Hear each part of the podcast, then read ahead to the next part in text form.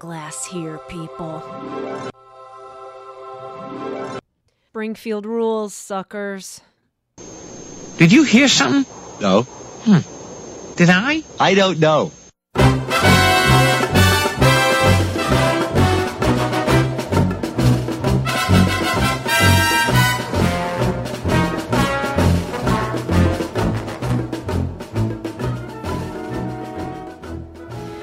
Nineteen ninety five was a funny year.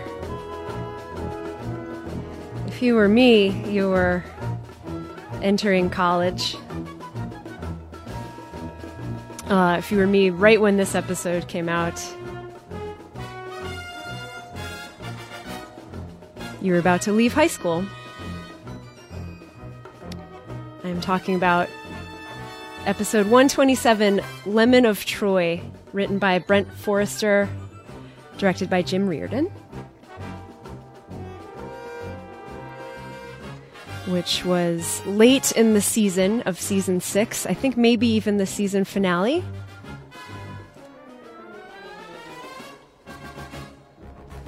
Or the May sweeps episode, maybe. It came out in May. Uh, I think I didn't see it until much later, or much later for me, a couple months later. What is notable to me watching it now is uh, that it sort of laid the groundwork for future episodes that bring Bart together with other boys that are not normally his friends. I talked already about Bart on the Road, which is a great episode from a later season. Uh, and I think that one is more successful at showing like the sort of buddy filmness of like throwing Bart and Nelson and Martin and Milhouse all together. But this one was funny too. There was a, a couple, especially of really nice moments between Nelson and Martin, who were, of course, never ever friends before this.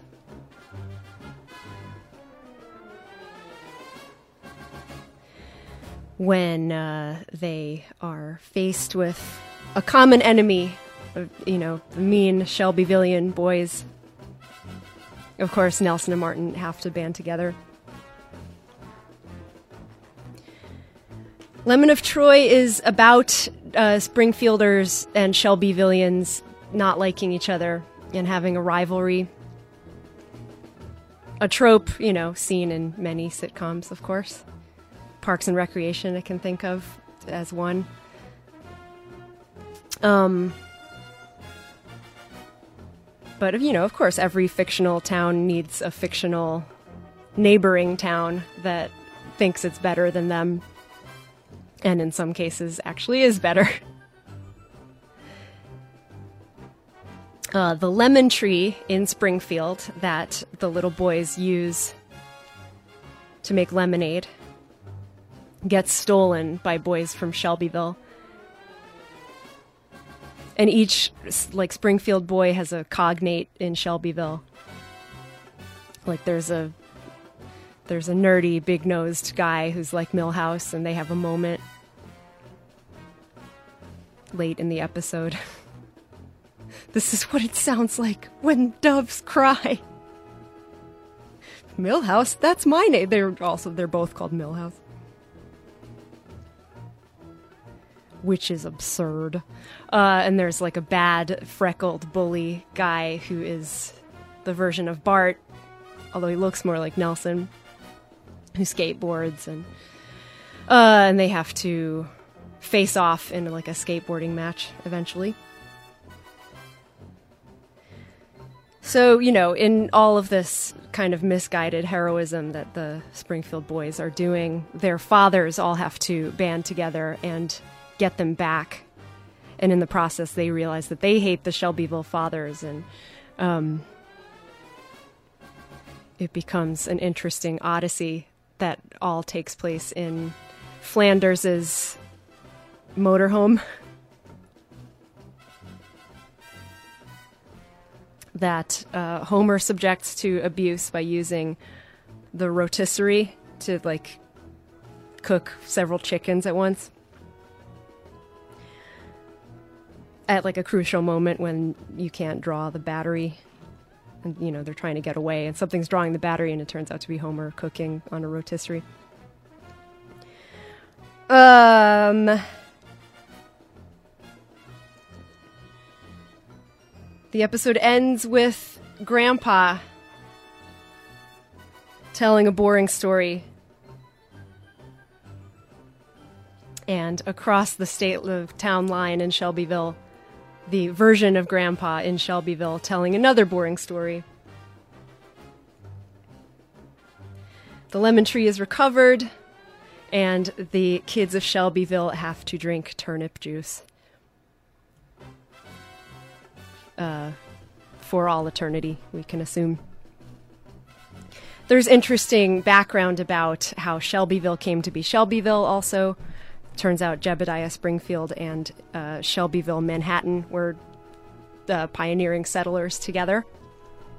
And Shelbyville wanted to found a new town where people could marry their cousins.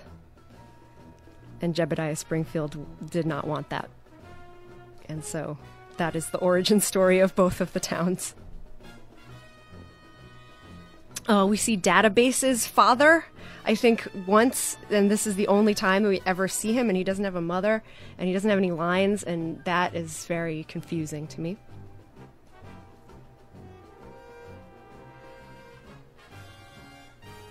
And uh, the final thing I'll say is that during all of this, the girls like there's just there's absolutely there's nothing no like real reference to this except for one shot when the boys from each town are like squaring off and wanting to fight each other. Meanwhile, the girls are flying a kite back and forth across the town line and they don't give a shit about any rivalry. So I thought that was a cute little moment.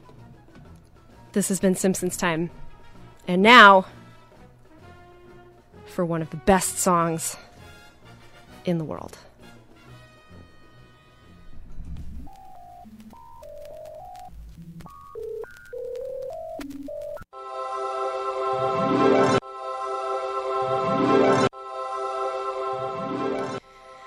That is one of the best songs in the world. This song that I'm talking over right now. No, the song that when that particular Simpsons time first aired about a year and a half ago, that was played right afterward was a telephone line by ELO, which, if you've never heard it, I recommend you go ahead and listen to. Just download it or call it up on YouTube right now. Now that Simpsons Time through the Debigulator is over for this week, because you have nothing better to do officially. This has been Simpsons Time through the Debigulator. Thank you for listening to this episode. Detailing the episode Lemon of Troy. I wish that there was a different way to say episode or that I had said a different thing instead of episode for both things the podcast episode and the Simpsons episode. But you can't unring a bell, can you? My name is Amanda Nazario. I thank you so much for listening, and I will talk to you next week.